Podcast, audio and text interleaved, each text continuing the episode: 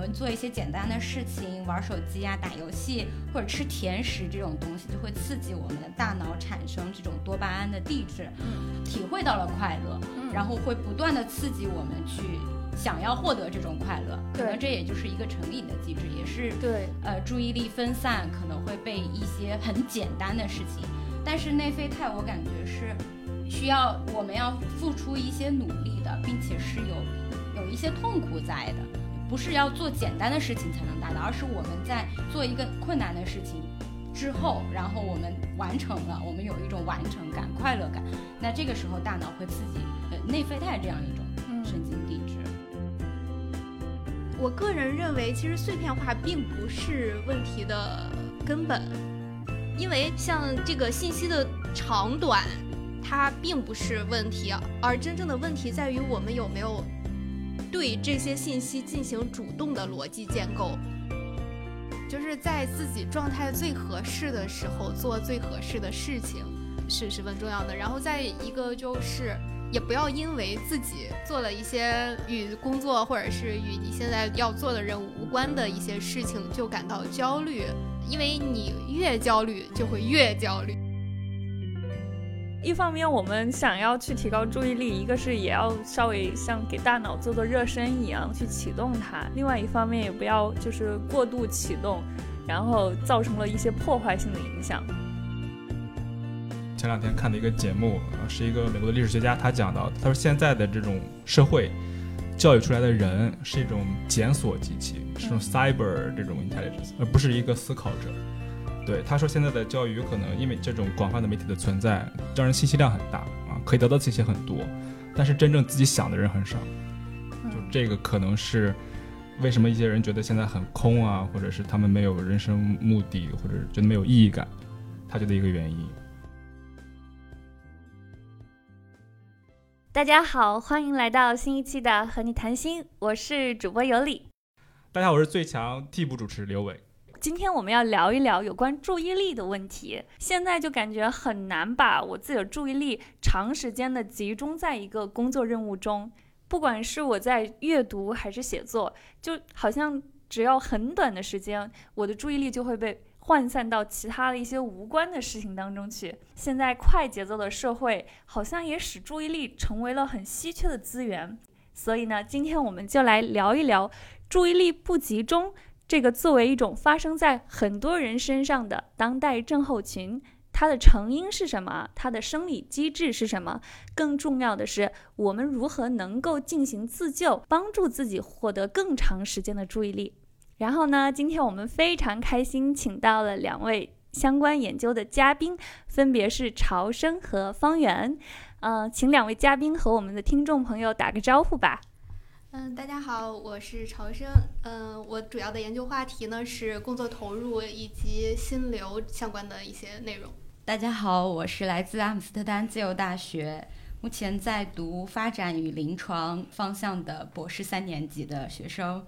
呃，我的主要的研究方向是集中于孤独症特质的跨文化的研究。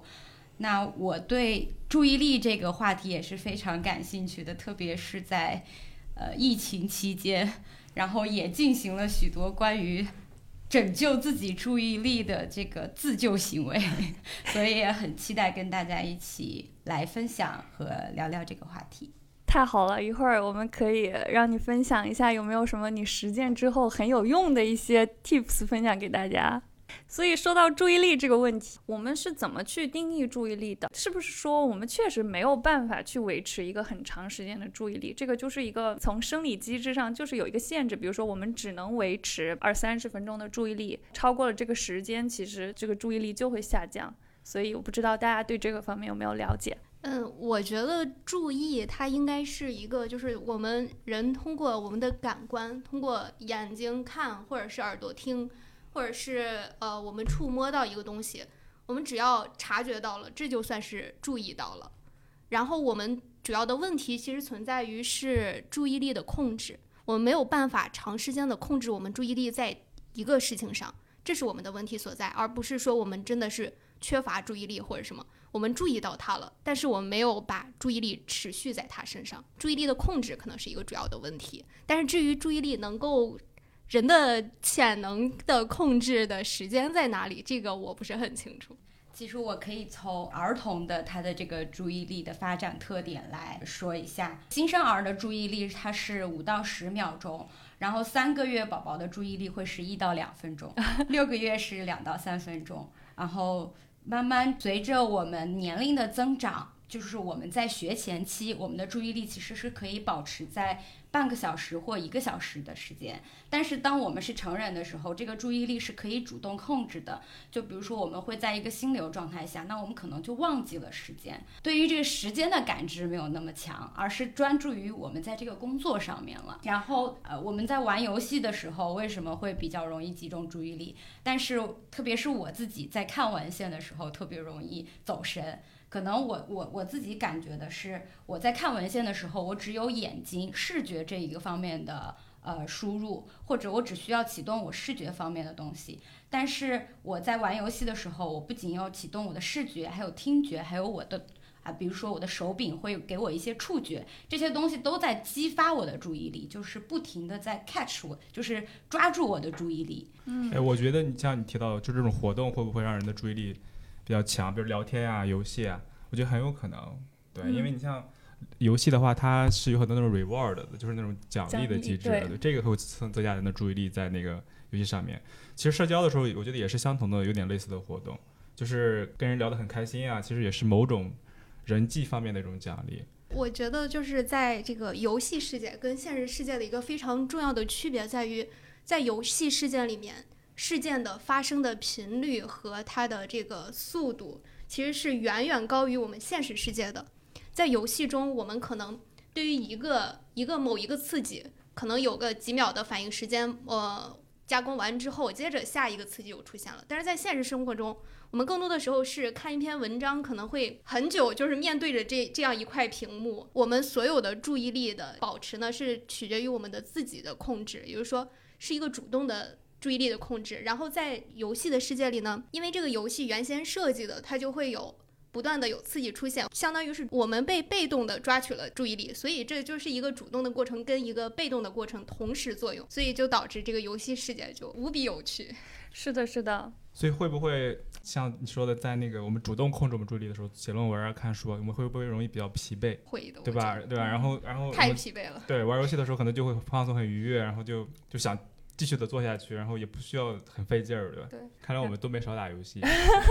就深有体会，我感觉。是的，是的。对，还有还有，为什么就是有有的人煲剧会会就是一直呃觉得追下去这个剧，因为呃一个电视剧再长也就是几十集，那再多的也就是几百集，但是人生多长呀？但是我们在几十集的时间里追完了这个人的一生，他相当于是人生的一个缩影那种感觉啊。对，给他照进去了，而且他每一集，比如说末尾，我之前看电视剧的时候，他给一个一个那种吊钩式的作用，让人期待下一集会发生什么。那比如说谈到生活中这种注意力的不同嘛，然后每个人可能都有区别，或者我们的 effort 也不一样，费的努力也不一样。那在学术界，大家有没有对这种问题有一个研究？就比如说，随着你慢慢长大，到哪个年龄达到一个顶峰，然后之后随着衰老，然后这个注意力的能力又渐渐下降。因为我自己个人来说，我会觉得我中学时代那会儿听课，其实注意力还蛮能集中的。但是现在让我听一个会议或者听课，我没有办法保持三四十分钟那种特别高度的注意力。但在那个在我小时候就不是特别的有问题。现在可能。时代也不一样了。我们在高中的时候，我们听课就是老师在台上讲课，我们在下面听讲，然后没有手机，没有其他的一个外界的呃干扰的东西。但是我们在听，比如说我们在听一个讲座，或者说去参加一个会议，那这个会议它有许多不同的这个讲座的时时间安排，你可能会要不断的去进行这个排比。比如说我在。参加这个会议的时候，那我同时可能会有不同的这个认知资源的在消耗。我会想着说，我还要去听一听下面的一个东一个会议，然后我还有手机，可能要跟其他人交流，然后同时我还要想我要问什么样的问题，以及这些东西都会是一个影响这个影响因素。但是就我个人的感觉来说，反而是年龄越大，可能你专注的领域越专注的话。你在这个东西上的集中时间可能还会更长一些。从我我们学的内容，我们知道其实注意力是一个像高级认知功能的一个基础，因为我们首先要注意到了一些东西，然后才会让它转化成记忆，然后还有后面的思维能力这些，所以说它是一个非常基础的认知的一个功能。既然它是一个基础的话，那我们像如果我们的注意力有一些是，比如说欠缺、不集中，这个会不会就会意味着我们相应的记忆力啊，还有思维能力啊这些高级的认知功能也会相应的会表现的差一点？这个问题的答案是肯定的，因为因为已经有很多的研究都发现，就是呃 ADHD 的孩子跟正常的孩子，其实他大脑皮层的发育是。有显著的不同的，对 ADHD 的孩子，尤其是在前额叶皮层这些地方，他们是显著的不如正常的孩子的。也就是说，所以 ADHD 如果早期能够诊断出来，及时的干预的话，那样就不会对他们的这个其他的功能的发育造成影响。但是如果我们忽视了它，就是不把它认为是一个问题的话，它整体的都会呃受影响的。我觉得还挺重要的。你看前额叶，它负责很多的方面，不光是这个认知学习啊，生活中对吧？它如果这方面很差，对，自控力肯定会变差。对，而且它不只是前额叶的，就是它整个的皮层发育都会受影响的。嗯，所以就是可以理解为，它这个从生理上就决定了你之后这个发展可能会有一定的限制，对吧？嗯，所以我也不认为大家读到了 PhD 还会是。早期有过 ADHD 症状的人，现在我们都是正常的，都是过了这一关的。但是我确实有认识我的我的一些我某某同事，他确实是有这个 ADHD 的问题，但他在读博。他他是可能现在需要 effort 比较高的，嗯，对，我推测。而且还就是现在的 ADHD 的诊断上，我觉得还是有很大的主观性，因为它主要也是一些主观的诊断标准。那既然我们已经说到了 ADHD，其实这个就相当于是一个临床上的心理障碍了，对不对？所以就是我们怎么去区分我们注意力，比如说我们普遍的这种注意力难以集中的问题和 AD ADHD 呢？这个在学术界看来是为什么它会这个把它定义为一个临床性的问题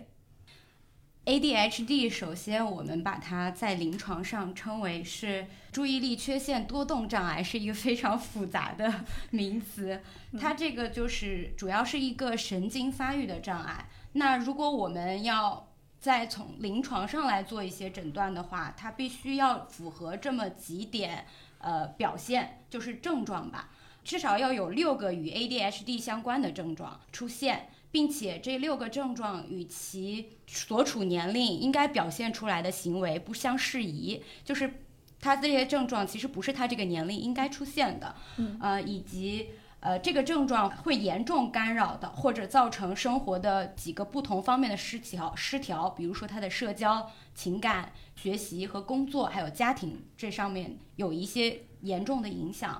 另外是这些症状需要超持续超过十六个月，并且它是要在十二岁以前就出现了，我们才能说哦，这个人可能会有呃 ADHD 的一个症状。那么 ADHD 和成年就是我们，我我先说几个表现，大家可以来对号入座一下，嗯。比如说，呃，你不不能保持注意力，注意力时常不集中，然后，呃，你时常按你的笔头，或者你的长期目标每个月改变一次，然后或甚至你不知道你的长期目标什么，并且，呃，还有可能是你在听这个播客的同时，也在做其他的事情。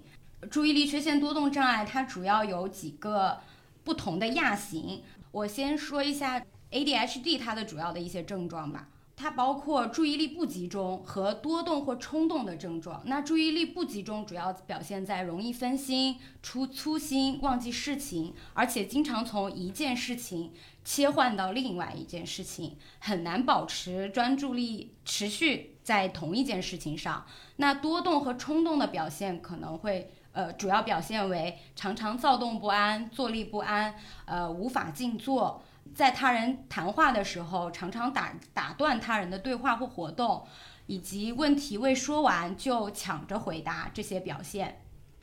这个其实每个人都会有这种情况出现，但并不是每一个人都有 ADHD。那要区分的话，其实 ADHD 患者他是要从童年起，我们刚刚也说过，说到在十二岁以前就出现这样的症状，并且是与他年龄不相符的表现。如果我们要是在成人的 ADHD 的话，它不仅是要从童年就出现，然后要持续到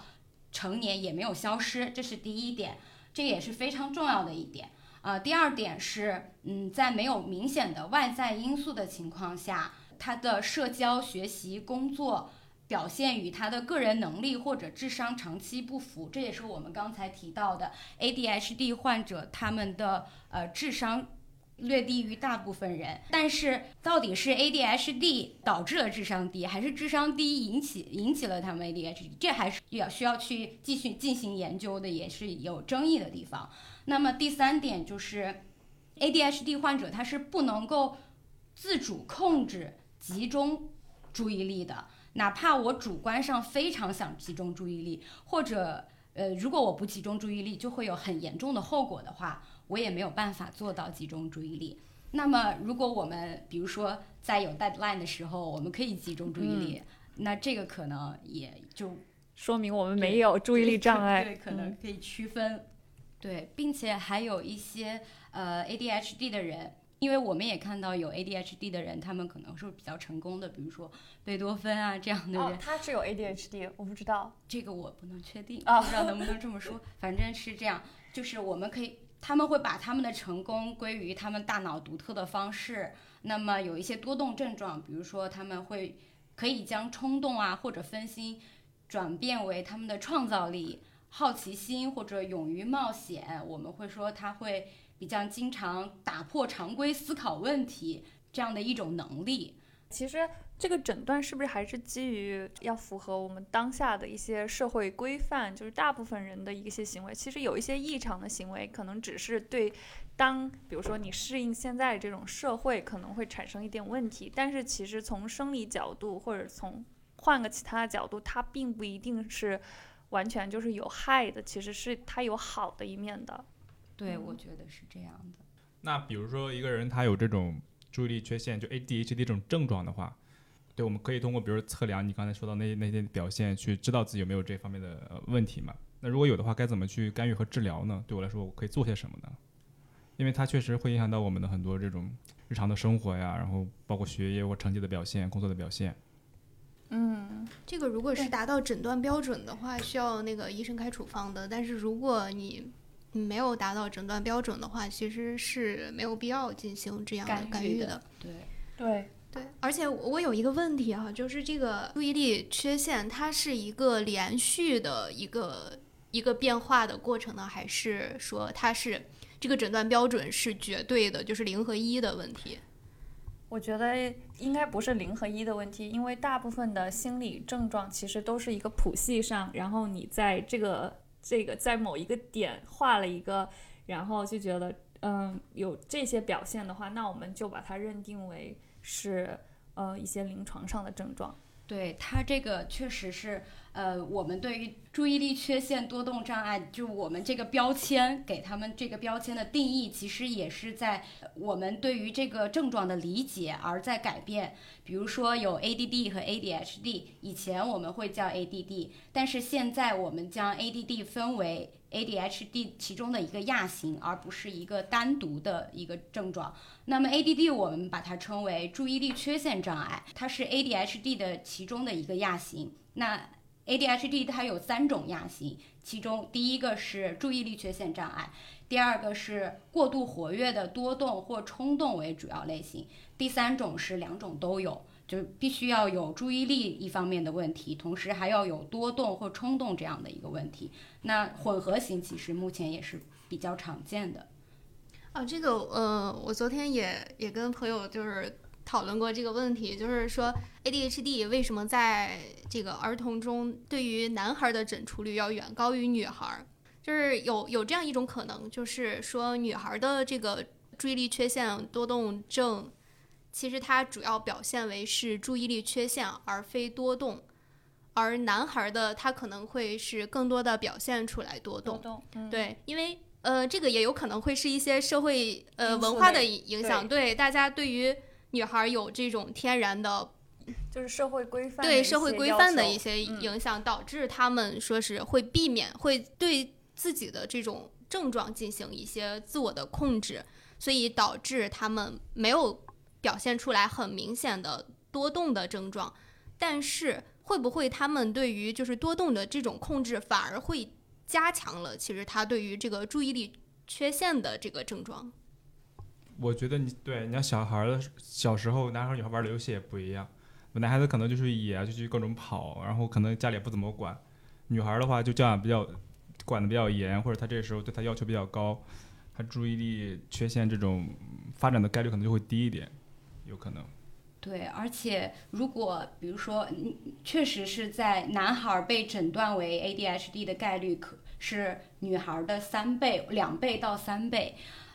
确实，就像刚才朝生说的，女孩主要表现的为内化的症状，然后男孩更为多动的症状，然后所以说不那么容易被诊断或不那么容易被父母发现哦，我的孩子可能有一些问题。但是如果一旦我们被确诊，或者说是呃有 ADHD 这样症状，是早发现、早干预、早治疗，那他得到的愈后就会越好。而且如果呃他的一些，比如说女孩子的注意力不集中的现象被忽视啊，没有被注意到，会影响影响她的学习成绩，然后她的社交。呃，然后他们会有一些自卑，并且他们不像男孩子一样，他们会把挫败感外化，但是女孩子可能会把这种痛苦啊或者愤怒内化，然后会引引起他们的一些焦虑啊、抑郁啊、饮食失调，还有自卑啊这种情况的出现，都会影响到注意力。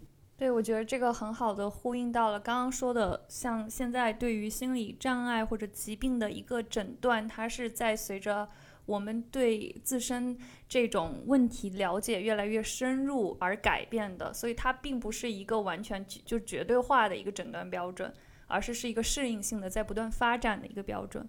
然后我不知道，就是两位嘉宾有没有了解过，就是从生理学或者是基，比如说基因啊，然后激素啊这方面，对我们这种日常的注意力，如果说不是很集中，有没有一些解释呀？然后或者一些相关的研究？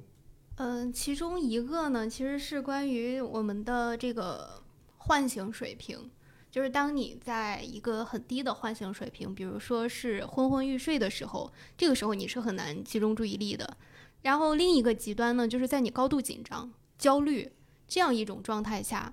你的这个你也是很难高度集中于一个一个任务。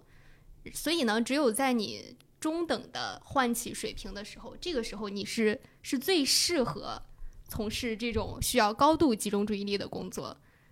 就有点像适度紧张，对吧？对，就是不要太紧张。就除了这个唤醒水平，还有其他的一些解释吗？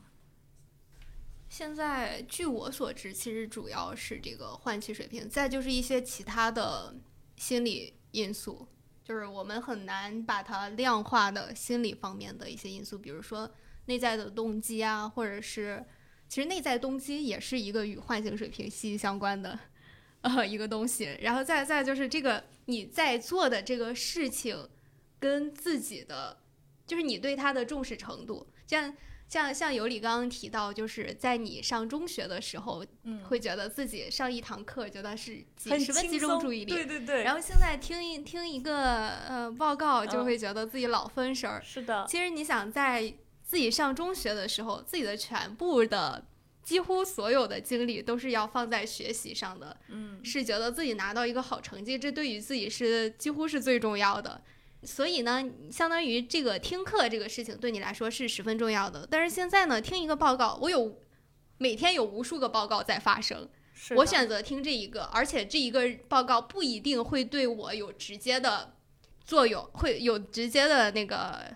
帮助，帮助。嗯对，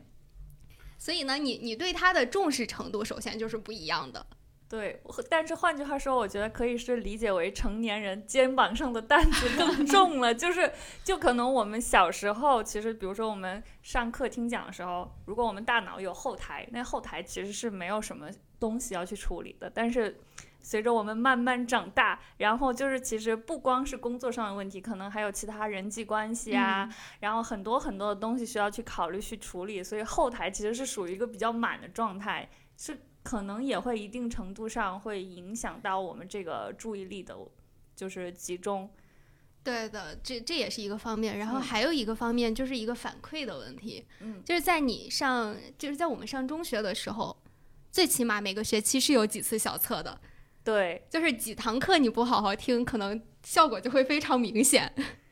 然然而现在呢，你听一个讲座，没有人会会去要求你做一个测试，你有没有认真听这个讲座？对，所以说这个为为什么说学习这个这个事情是需要终身的，但是是对大部分来说其实是有点蛮困难的，都到一定程度上，这个学习的意愿可能就是在慢慢降低了。对，因为嗯。对于我们现在成年人来，就是学一些东西，这个反馈的过程是非常慢的，它可能会在我们人生的后面几年才会用到这个知识，然后我们现在要学习它，也这样一个延迟满足的事情，对于我们来说本本身就是很困难的。然而，对于在我们年少的时候，那个时候是经常会有这种持续的反馈。对的，对的，对我也特别同意。对嗯你像现在，就之前我们小时候是那种测验多，然后相对反馈比较多。那时候虽然有时候也会考得差，但有时候会考得好，对吧？考到我就会高兴，高兴可能就继续去去去好好听课。对，但现在，比如长大的一方面是像尤里说的，任务变多了，县城嗯变多了；对，另一方面的话，我觉得可能就这种回报也会不是那么多，嗯就是这种长期的投入。然后，你像我读博的一个很大的感受是，你要比如说发表论文是一个回报，但这个需要一个长期的努力的一个过程。对，然后也平时也没有考试，然后这种这种这种回报的东西就少之又少，对，所以我觉得也会影响，比如说我们的注意力投在哪儿呀，包括我们对这个现在这种任务的动机啊。嗯，对对，这个反馈其实就其实相比于小时候还是模糊了很多，就没有像之前那么的明确。非常模糊，甚至有时候就没有。对，而且我觉得真的是入坑需要谨慎，比如 读博嘛，又是读博劝退。对，我觉得这个很重要。我觉得就是其实是可以去分享一下我们读博的一些心路历程。开一期劝劝退节目，但为什么大家还在在坚持在这条道路上？我们都是有很强的这种延迟满足的 能力我力们。都是没有 ADHD 的人。哎，但是我觉得我现在延迟满足的那个能力，好像因为我经常会被，呃，我的注意力会经常被分散了。比如说，我会想要早晨开始看一个视频，然后我就 一直专注在视频上，然后我知道我应该要，嗯，就是这一早上一个黄金时段，我我就需要来工作，但是我会被视频呀、其他的一些东西分散了注意力，呃，就是我知道工作对我来说是有好处的，然后看视频对我来说就像一块糖一样，嗯。呃，但是集中注意力工作能够带给我的那种更更高的这种成就感是，呃，我等着我会获得第二颗糖那种快乐，但是我会忍不住的想要先吃下视频或者其他的这个刺激分散带给我的一块糖。会不会你们对于这种嗯神经递质，之前我们也讨论过，就是对于多巴胺呀、嗯内啡肽对啊、这些东西，比如说多巴胺，它就是很快的能给我们一些快感，比如说我们看一些视频呀、玩游戏呀，这样子能够刺激我们的大脑，带来一些快乐吧。然后，但是内啡肽这种东西，它就是你需要去付出一些呃行动，然后付出一些努力，甚至有一些痛苦的东西在，然后你才能达到一种相当于是补偿这个痛苦带来的成就感呀，或者是一种完成感这样子的。呃，你们对于这种有没有什么看法？这些神经递质，快乐的神经递质。其实关于你说的这些是具体是哪一种？比如说这是信息素，还是像多巴胺和内内啡肽，可以理解为是信息素或者是激素吗？呃，我感觉更多的是一种神经递质。你比如说，接到一种刺激，呃，我们做一些简单的事情，玩手机啊、打游戏或者吃甜食这种东西，就会刺激我们的大脑产生这种多巴胺的递质，嗯，体会到了快乐，嗯然后会不断的刺激我们去想要获得这种快乐，可能这也就是一个成瘾的机制，也是对，呃注意力分散，可能会被一些很简单的事情。但是内啡肽，我感觉是需要我们要付出一些努力的，并且是有有一些痛苦在的，不是要做简单的事情才能达到，而是我们在做一个困难的事情。之后，然后我们完成了，我们有一种完成感、快乐感。那这个时候，大脑会刺激呃内啡肽这样一种神经递质。嗯嗯，这个我其实是就是其实想到了之前我们有录了一期的那个关于行为习惯，就是像其实像刷视频这种可以。我们会认为这种行为是一种不好的行为，是一种坏习惯。然后当时我们是从那个呃基本需求的角度去解释，比如说，就像你刚刚说的，这个有关多巴胺的这种，可能是更更倾向于是基本的生存需求，比如说我饿了，我去吃个东西，我能获得快乐，这个就是一些基本的需求。但是如果像成就这一类的事情，你工作带来的这种快乐，它更多的是一些高级的需求。所以我觉得这挺好的，是从一个不同的角度去解释。为什么我们在有些事情上好像很难控制，在有些事情上稍微就就获得，就是比如说就刷视频很快乐，但是做其他工作会觉得比较难。我我不知道对于内啡肽的研究，现在就是得出来的具体的结论都是啥，但是我觉得就是。现在对于多巴胺是一个比较确定的机制，它就是一个奖赏的机制，就是我们做什么得到了及时的反馈，我们的大脑中会分泌更多的这种多巴胺的这个神经递质。但是对于内啡肽，好像因为它是一个化学结构要复杂很多的一种蛋白质了，算是。嗯，对，因为像多巴胺，它只是一个单胺类的这个神经递质，它的结构是最简单的。所以对于内啡肽的机制，我不是很了解。那其实多巴胺其实就是跟一些比较简单的那种呃嗯、行为或者是它那个周围的刺激联系在一起啊。是不是还有一种说法说，是不是内啡肽其实是一种呃保护机制？就是我们在经历痛苦的时候会分泌内啡肽，让我们的身体减轻痛苦，就类似于昏厥。当人疼到就是疼痛到了一定的程度，人会我我们的身体会启动呃另一套机制，让人昏厥。嗯嗯，对，所以说我们呃 那些成就感是因为已经 太累了，然后身体给了补偿吗？其实是虚幻的成就感。有这种可能。感觉。然而，我们经常容易被那些简单获得的这些嗯东西给分散了注意力。对，那么从从这个角度来说的话，其实也有一个很有意思，就是嗯工作人人是真的需要工作吗？还是说是为了说服自己工作，会产生昏厥感。对，毕竟是是我们身体给我们造成的假象，我热爱这个事情，对，但其实它是痛苦的。对，所以我们刚刚说到这都是一些嗯生理层面的解释啊，那就我们刚刚也提到了一些社会伦理这种视角。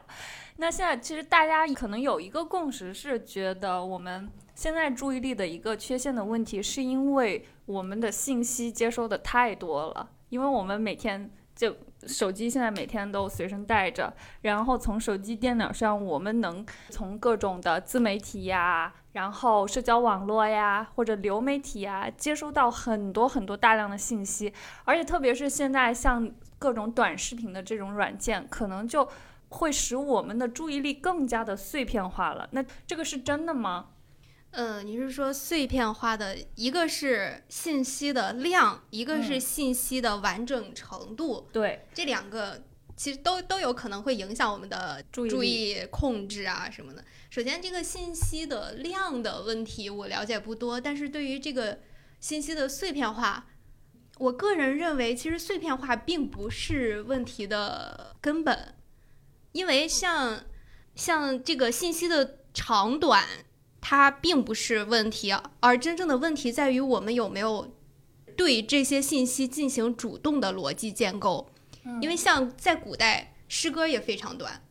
我们从来没有把它给它一个碎片化这样一个嗯略带消极的词汇来形容。是的，对，所以就其实主要是在于我们对这些信息没有进行更深的认知加工，没有把它们就是串起来，来建立一个自己的逻辑。但是你想，如果我们带着一个问题，建立一套完整的逻辑结构，然后来通过这些碎片化的信息来，就是一步一步验证、填充我们的这个逻辑的话，嗯，它是十分有用的。它并不是一个导致我们分心的因素，嗯反而是一个让我们很快在很快的时间内获得巨大信息的一个途径。是的，反而你像这种新的碎片化增加了一个信息的广度，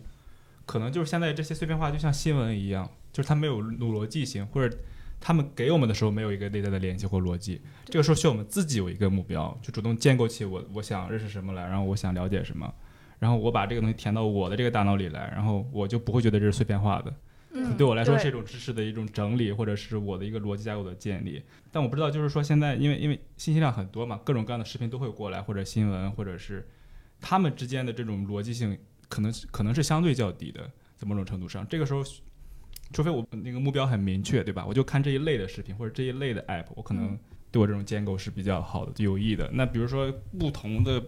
三百六十行的信息都往这边涌的话，对我来说可能也是一种压力，或者是我没办法很好的联系起来。因为因为你像信息或者新闻，它好像是没有这个这个逻辑性的，他们就关注这个时效性。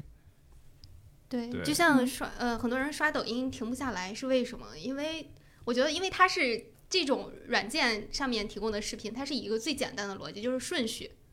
我们只需要第一个、第二个、第三个这样顺下去就可以了，我们不需要有一个高级的逻辑在里面，不需要就是有这些视频之间的关联在。所以呢，我们就就会觉得每一个刺激了我们，然后觉得搞笑啊，或者是什么引刺激了我们的情绪，我们觉得得到了及时的奖赏，这就够了。所以我们没有必要，就是大家都拒绝去建立这些视频之间的主动的逻辑。没有没有，就他没有嗯建立。而且你像他那个抖音在给我们推送这些视频的时候，他是好像分析过，比如说我们的个人偏好的，而且他那个视频推送的时候，他是每个每个视频他会适应你一定的偏好，然后下一个视频还还会给你一定的这种新鲜感，虽然你好像就是永远会有一个那种奖赏的感觉在那儿，所以对，就会让你永远有一种好奇心，然后就往下滑，所以可能到最后你的那个这种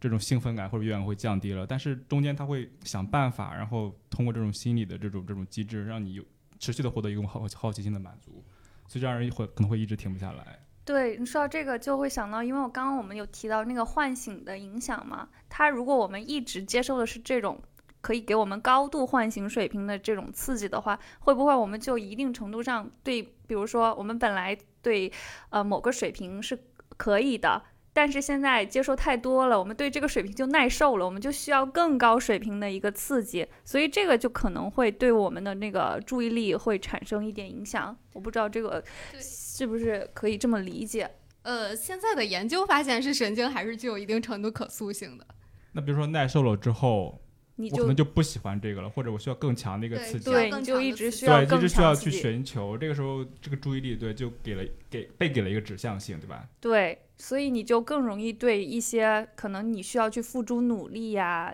才能感受到那个愉悦的这些东西就不太接受了。对，我觉得这个和我们从呃书本开始，我们是关注，就是可以看书，然后慢慢发展到视频，再从视频的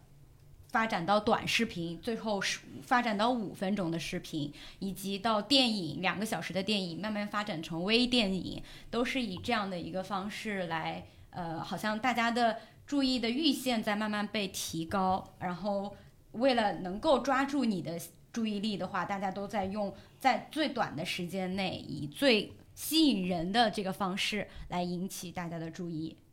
好像感觉有一种内在的逻辑在这里边，就比如说这些 app 的设计者，然后这个科技的发展，就是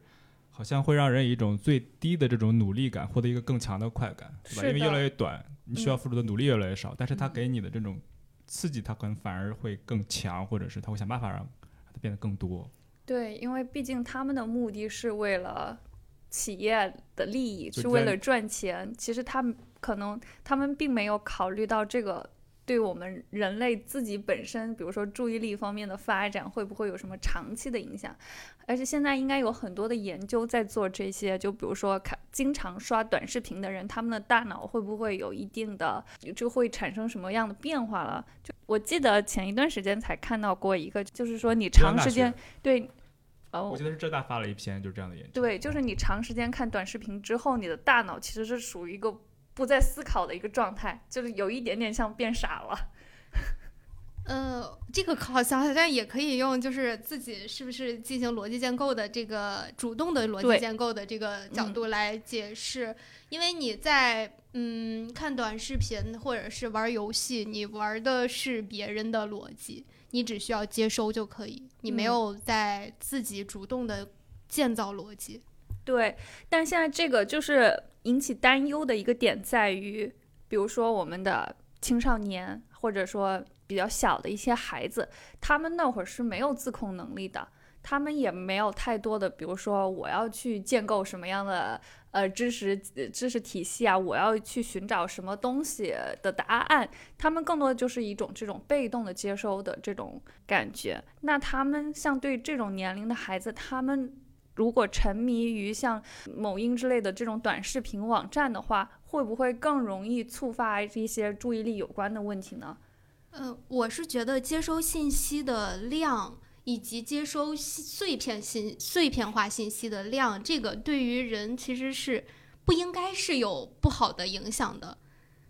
那么是，孩子不让他刷这种过度的沉溺于这种视频的一个重要因素，因为是因为他们一旦就是花了更多的时间在这个上面，那么在其他的对他们的成长和发展更重要的一些方面投入的精力就会变少。那么就会导致他们跟其他的孩子在成长发展上面会有一定的差异，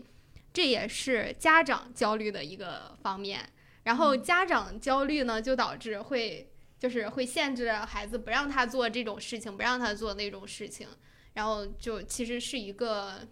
消极的这个循环的过程。嗯。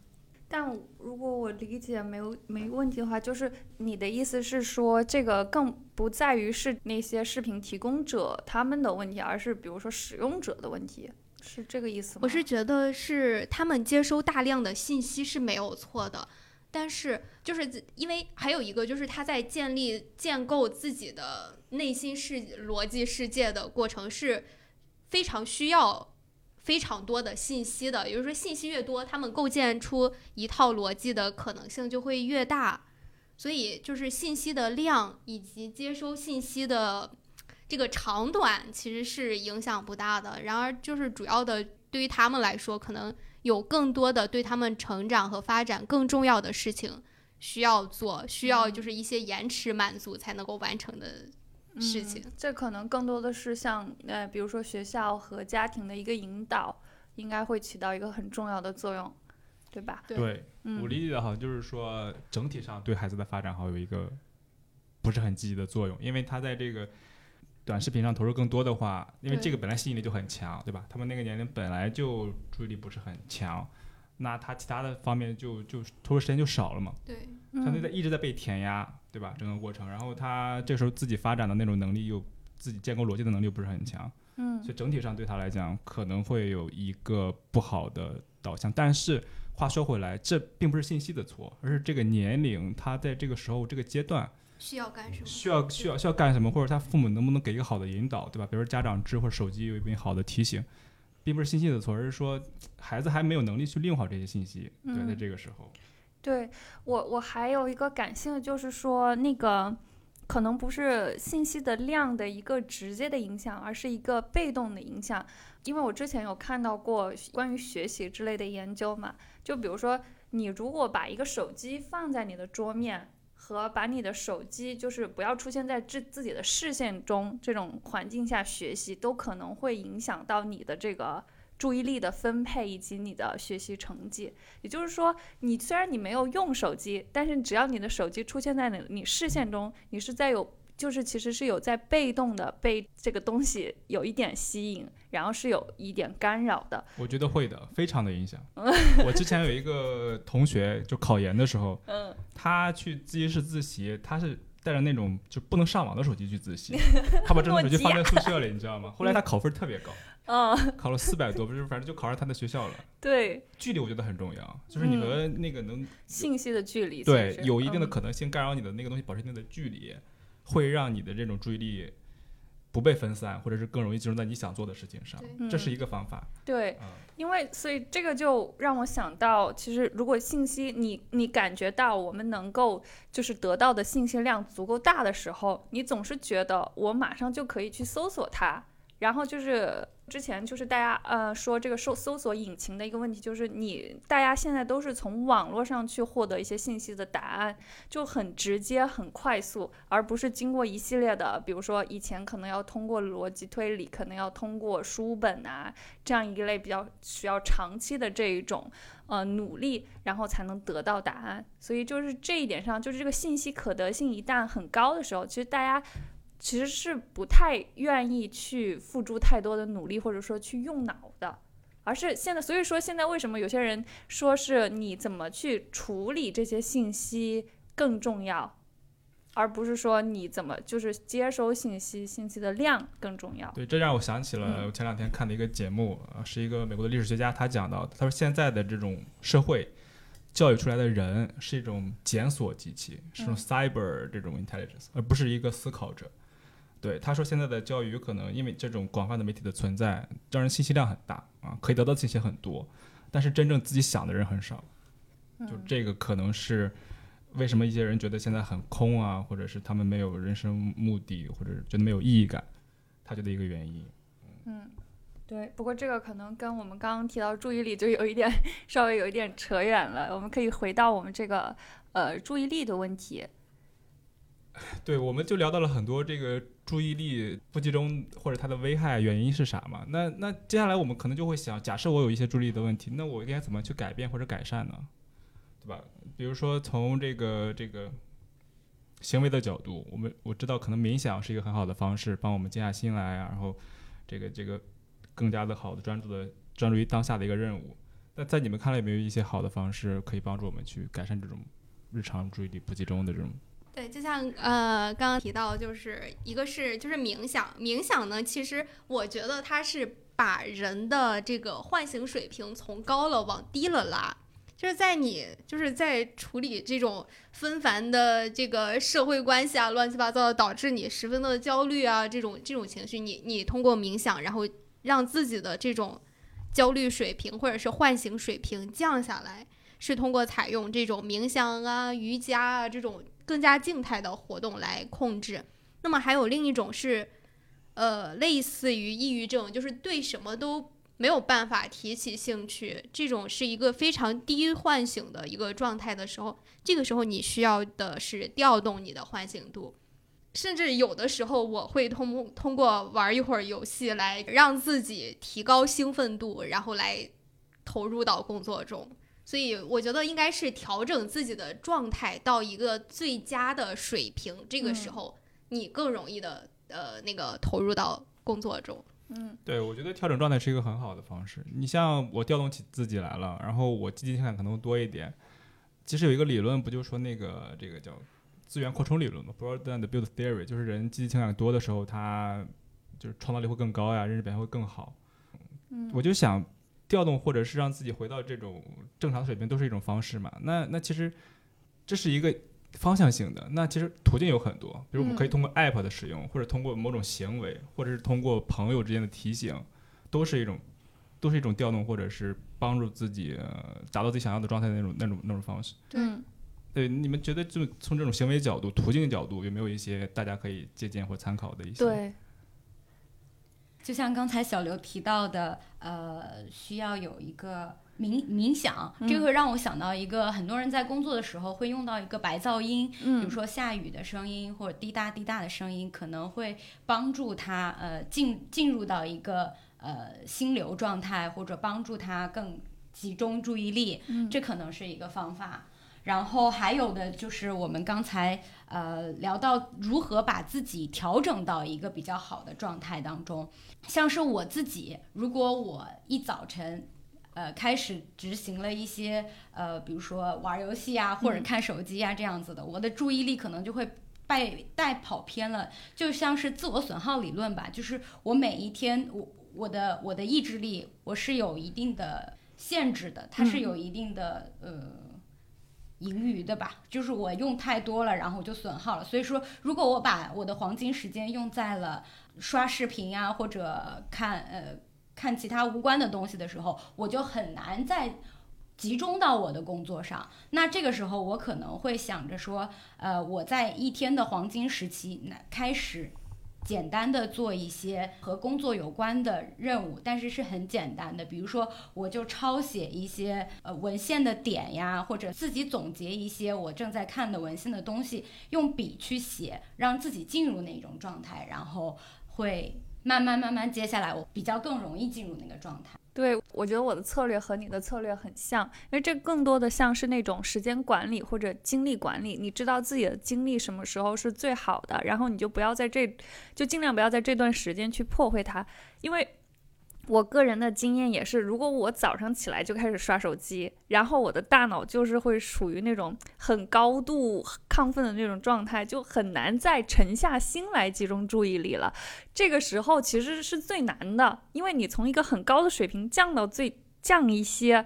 我我其实就会觉得那个过程非常非常的痛苦。要么我就会直接就我比如说我上午就干一些不需要太集中注意力的事情了，或者我去睡一觉，就重启大脑一样那种，我才能够，不然的话就就就就就我就会一直刷下去。对，这个是一个时间管理、经济管理、呃精力管理的角度。对，就是在自己状态最合适的时候做最合适的事情是十分重要的。然后再一个就是，也不要因为自己就是做了一些呃与任务、与与工作或者是与你现在要做的任务无关的一些事情就感到焦虑，因为你越焦虑就会越焦虑。是的，一个负向循环。是的，我觉得像你说的，就是人被唤醒了以后，比如刷手机，对吧？嗯这个时候在做那种很复杂的任务就很难，嗯，但是倒回去很容易。就是我一开始可能做一些很重要的任务，但是接下来就刷手机就很就很简单。对，对，然后我我自己的话，我上午比如说我要写论文，我可能会一开始找一点那种轻松一点的任务，嗯比如我先看看 paper，但是我先不写，对先不写，然后慢慢的再进入写的那种需要高度集中的那种状态。但我确实和你的感受一样，假设我一开始就去玩或者去看一个小视频，接下来我也很难保持我的注意力。对，对我就想，要不这一天就先玩一玩吧。对对对，大家看来大家都是一样的感受，那我就放心了。有点像那种就是由俭入奢易，由奢入俭难。对对对就是注意力方面啊。是的，是的，就一方面我们想要去提高注意力，一个是也要稍微像给大脑做做热身一样去启动它，另外一方面也不要就是过度启动，然后造成了一些破坏性的影响。对，还有一个就是，当我不得不做一个我不喜欢做的事情的时候，坚持五分钟再说。就是很多事情是我们第一眼非常不想做的，但是你越不想做，你就就会可能更加拖延啊，怎么样的？但是一定要给自己适应的时间。就是这个事情你再不想做，但是它又十分重要的时候，给自己五到十分钟的时间，把自己摁在这里，让自己呃，因为很多事情都是你一开始你觉得没有什么意思，没那么有趣，但是当你就是逐渐的加工了这些信息之后，你会发现它，你会逐渐的就是进入它的那个逻辑中，然后你更容易发现更多有趣的事情在里面。是的我，感觉总结下来就像那个 just do it，做就做就完了。对你让你的身体就做起来，对对对对对，这个也让我想到了那个执行意图，就是 implementation intention，嗯，就是也是一个如果那么的一个触发机制。像是我们如果遇到情况 A，那么我们就要采取行动 B，就是这样的一个简单形式的一个行动计划。然后我们切切实实的开始做事，会更容易进入到这个事情。对，这个也是之前我们那个坏习惯那一期也有提到的过的一个这个。然后其实关于这些怎么去呃高效工作呀，这些 tips 啊，这些呃小建议啊，我们可以先不要剧透这么多，我们下一期会专门的讨论关于高效工作还有心流方面的问题，所以大家可以期待一下。嗯，所以今天我们还是说到这个注意力的问题。除此之外，大家还觉得有什么其他就是其他好的方法，就是把我们从一个注意力不太集中的这种状态稍微改善一下吗？我觉得这有点像从就是人际关系的角度，对吧？比如说我自己可能不需要别人的提醒，就是我自己可能注意力还行，但是比如从家长的角度，他的孩子注意力不好的时候，家长可能需要做些事儿，去帮助孩子改善注意力。是的，这个时候可能他们家长需要一些建议。嗯嗯。大家有什么好的建议可以给到家长们吗？哦，之前也好像有有看到一些研究，说是在尤其是在孩子早期，家长对于孩子过分干预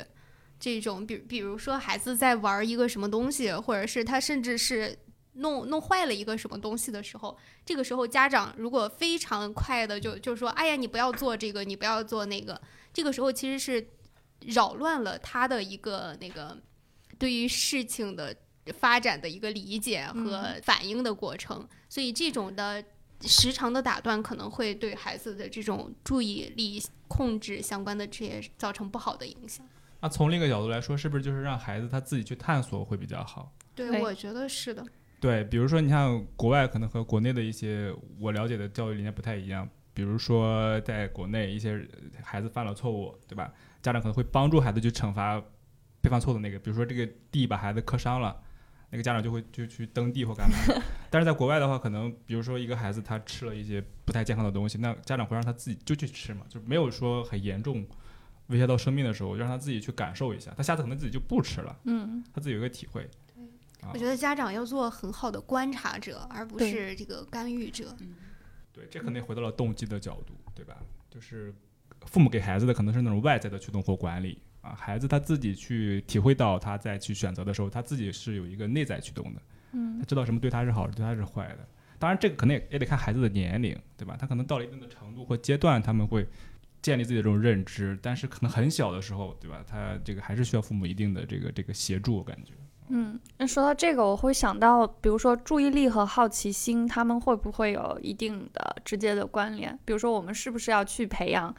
孩子去建立他们的好奇心，对你去引导他发展，有可能。吧对就是有可能更多的促进他们内在的驱动力？然后这个这样的话，对他们的注意力这方面的问题也会有一定的，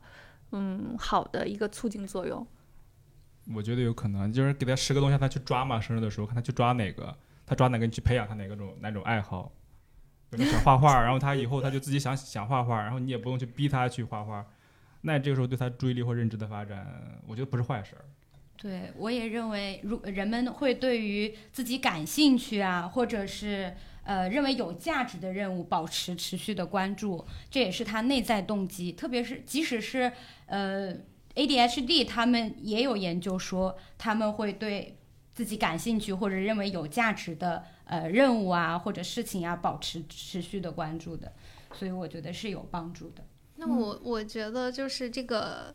呃，创造力或者是好奇心，可能是一个投入的前提，因为你前期你要要让孩子接收到足够多的信息，然后他们才能在其中进行比较，然后觉得自己对哪一个更感兴趣。但是如果他只获得了非常有限的信息，他觉得可能这个任务优于这个任务，然后家长主动的去培养，就去培养他刚刚说的这个任务的话，其实这个是不一定是一个好事儿，因为他的这个接收的信息并不是很完全的。所以首先还是要增加孩子接收信息的广度，对，对吧？嗯给他给他好多碎片化的东西，也不是说给他碎片化的东西吧，就是给他足够多的信息来源。对，然后让他自己探索。对的，对的，嗯。那还有一个就是，我们刚刚也说到了，这个注意力其实是大家可能都有的一点小的困惑，然后也是希望能够改善的。那从比如说，从社会的这一个大的角度来说，我们是不是应该，比如说有一些担忧，或者说，嗯，会呃，就是觉得确实是社会现在目前的一些高的竞争呀，然后追求效率啊这个方面，会影响到我们确实是容易产生这种注意力不集中的问题呢？我的感觉好像可能会有点不是说非常直接的关联，但可能嗯会有关联，因为你像现在的社会，如果说用个词来概括，有可能是内卷化会高一点哈，和、嗯和原来相比。那这个时候的话，人他做些事儿可能并不是出于自己内在内在驱动的，有可能是被迫或者加班儿这种。那这个时候，像我们刚才聊的，对吧？他动机不一样，那他注意力缺陷有没有发展，或者他注意力能不能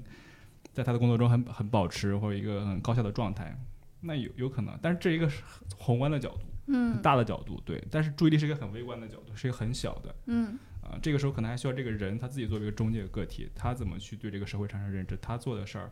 他现在做的事儿，他是开心还是不开心的？我觉得这个都对他有关系。嗯。那现在从那个学界的角度来说，有没有类似的研究呢？这种太宏观的问题，感觉是不是社会能是对学关注的？社会学关注的。对，我会我会感觉到那种呃嗯多任务处理会影响到我们的注意力，特别是我们在呃比如说我们要是想达到一个高效的状态，那我们其实应该是节省时间、节省精力，然后。来达到一个心流啊，或者达到一个高效的状态，但是我们要处理多任务的时候，反而是把我们的注意力给分散了。我们在单位的时间内，然后做了两个事儿，那本来这个精力是有限的，然后就是在两个任务之间横跳，就会被消耗。我会有嗯这样的感觉。那就是你觉得是人应该同时专注一个事儿好呢，还是说他应该，比如他有两个任务同时要做，他是应该来回的切换，效率会更高呢？我觉得这个还挺不一样的，跟你刚才说我说的，我我那个我如果是我个人的话，我个人的经验，我会觉得专注在一件事情上，然后会更容易来达到一个高效的状态。但是你刚才说的这种，因为人的注意力可能也会在这个之间横跳，比如说我做这个事情。呃，会有一定的，我专专注了一段时间，会累了，我要休息一下，那我可能做其他的事情，这是这是两个不同的现象吧。但是多任务是我在同一个时间内处理不同的任务，那这个时候好像就是你的精力被分散到不同的任务上，很难就是说集中。可以举一个简单的例子吗？这样的多任务，嗯，比如说我在读文献的时候，同时我又去看视频，这算是多任务吧？但这两个任务的指向是不一样的。嗯只能同时做一个事儿，只能一次做一个事儿。他一个人可以同时做两个事儿吗？这嗯这嗯呃，multitask，你们你们觉嗯你们有什么见解？嗯、我就是我觉得得看这个任务之间是不是有关联的。比如说，嗯同样都是在一个工作体系下，嗯然后这两个事情是能相互促进的话，那我觉得这个嗯、注意力的分配倒不是什么太大的问题。啊，对，就像你说的，比如说我在写文章，但同时我也在读文献，这是嗯有一个相互促进的。但是如果这两个任务可能是不相关的，或者相关性很低的，但是我又在同时要完成，比如说我要我要安排一次会议。和我要在做一个工作，这个当中，这我在同一个时间要做两个不同的任务，可能就会有一定的冲突。当两个任务有冲突的时候，就会损耗我的认知资源和注意力。对，或者是同时做几个事儿的话，其中一个任务它消耗的资源很少，或者不怎么占资源，比如吃饭，一边吃饭一边看电视，对对。这个是不怎么影响的啊。呃但有听说过，好像对胃不好，我也不知道这是不是真的。不自觉的吃很多，对，我之前看到有人他一边吃饭一边摆四五个手机，就每个手机都是一个剧，在 追不同的剧。我觉得这个人好厉害啊！那是不是真的有这种个体差异呢？就是有些人他能就能够同时注意到好多事情，有些人不能。我觉得肯定有吧，就是不同的人有这个认知能力的差异。但是我也看到一篇文章，他讲到就是人的认知资源还是有限的，就是他最多能够同时处理几个这种呃目标，七个还是几个，就是它有一定的反应的一个一个一个一个限度在那儿，也有一个同时处理多线程任务的时候，它那个任务量最高在哪儿？对，就是人，我觉得还是有限度的，他这个脑子的运转，嗯，嗯，也就是说大家不会差太多。就对于控制，嗯，注意力控制这个，我不知道有没有那个研，呃，相关研究哈，就是对于这个认知资源，或者说更多的、更明确的是在工作记忆方面，就是人的工作记忆是加减七嘛，嗯，加减七个单位，对，但是对于控制的这个呃注意力控制的这个我不是很清楚。然后回到刚刚就是提到社会竞争啊，或者是这个社会要求越来越要求效率这些方面，可能对人的一个最重要的影响方面在于，人们越来越关注及时的奖赏，嗯而非这种长期的呃奖励。嗯那这就会导致人们会不停的比较不同的任务，哪一个会给我及时的奖励？所以人是在一个不断的搜索的过程中，我要做最简单、最快的那个任务。对，最高效的。那这种是好还是不好？对于我们来说是相当于帮助我们进化了，还是帮助我们退化了？那我觉得这个就跟之前的，比如那个棉花糖实验有点像。一些孩子的小时候，有的人能忍住今天的这个，延迟满对，足。或者明天的，对吧？有的人他是这个这个不能的。嗯，长远来讲，好像，嗯，对。但我觉得目前可能主流的观点，可能更多的是就是觉得我们要尽量的去避免这样子的太过于依赖。就是因为很多事情确实是你需要付出大量的时间、精力，然后有有长时间的积累，你才能够达到的。但如果很多东西都得来的很容易的话，那这些信息绝对是一一方面是它可能深度不够，另一方面是这个东西很很可能被别人去控制，他去选择用什么东西呈现给你，而让你丧失该有的辨别能力。对，之前有个纪录片就讲了这个啊，现在这种大的科技公司，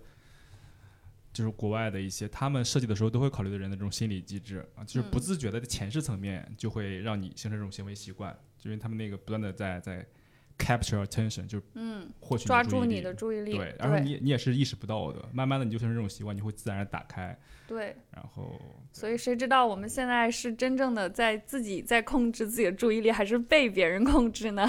这又是就是我们之前经常提到这个伦理问呃，这个这个社会议题，到底我们是不是自由的？所以这这也就需要我们有更多的就是主动的注意力控制。然后，因为外界的所有的事情，其实对我们都呃都是一个这种我们是被动的注意力分散，所以就需要我们主动的注意力控制，战胜这种消极的被动的接受。对，所以归根结底人还是有选择权的，对注意力其实可能也是一种选择，对。对，其实像。对，像刚刚说的那个，说及时的奖励和这种长期的延迟满足，其实这个对于每一个成年人来说，这是一个有意识参与的决策问题了。就是如果你你觉得你坚持这个长期的目标，对你来说是十分重要的，那你你决策的天平就会偏向于这个长期的目标，而不是去做一些短平快的事情。就是成人他是有决策能力了，对就是他这个时候他会考虑很清楚，会权衡，会做这种复杂的决定。对，但孩子来说，他可能就很难。对，还是需要国家或者政策的制定要多多注意这个对不同年龄阶段的人的这个影响。对啊，所以很多这种现在当下的很热门的这种软件，它也发展出这种儿童版或者是家长制，对吧？有一定时间的限制，去帮助这种自制力差的人去有一个更好的发展。啊，还有一个可能是就是是不是有意识的提高某一些这种长期反馈的奖励的价值的大小，然后就可以抵消某些短而快的小的奖励。我觉得这是一个特别特别好的想法啊，因为因为这种长期的回报的来的时候，它很长很慢。然后我想到一个例子，就像之前国内的某宝吧，这个支付工具，为什么它那个钱很快的就进来了呢？是把它每天的变现都给体现出来了，就是我每天能看到我账户里涨了多少钱。你像银行的那种，可能你要定期或者是要干嘛的，一年之后才能有一个收益，就是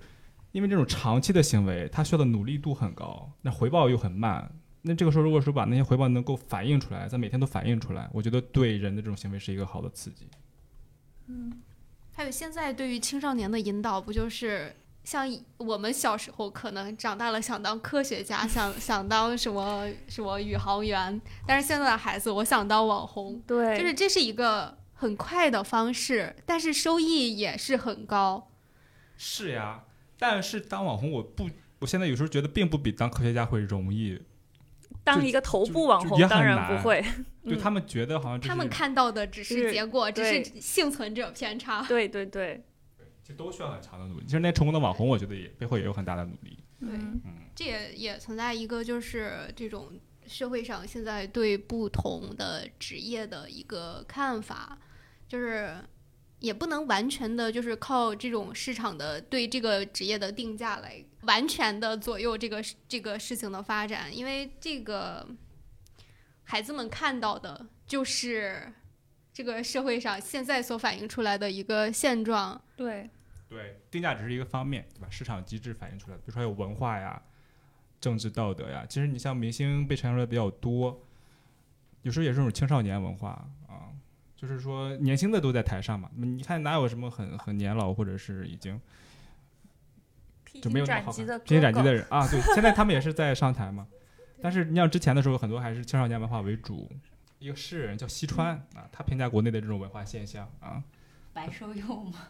啊，就是低龄化这种。对，就是成名的或者是大家喜爱的，一般都是年轻的人。嗯，嗯，年老的人是慢慢的退出这个舞台的，嗯。这个时候就给人一种定向。你像《嗯。披荆斩棘的哥哥》和这些姐姐是后来这两年才出来的，对。之前其实这种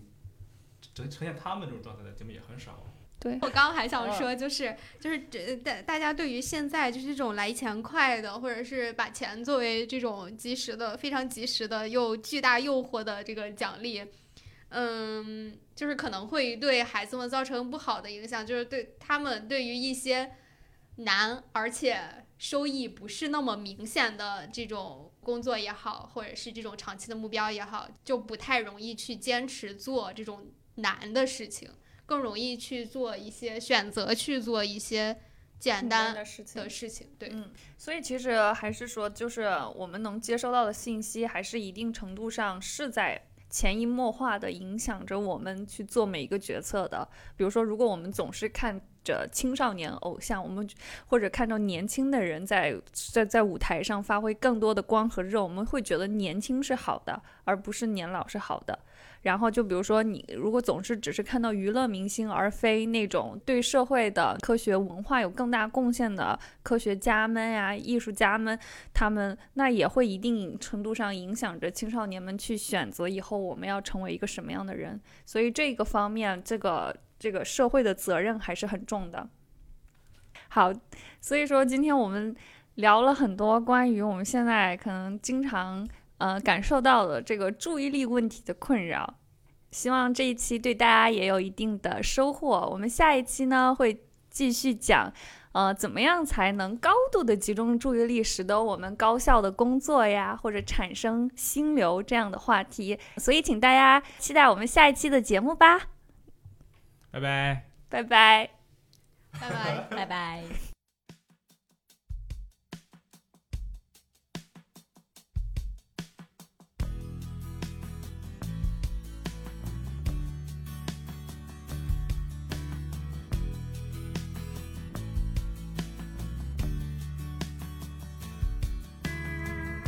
和你谈心是一档由几个在荷兰学习工作的心理学研究者发起的播客，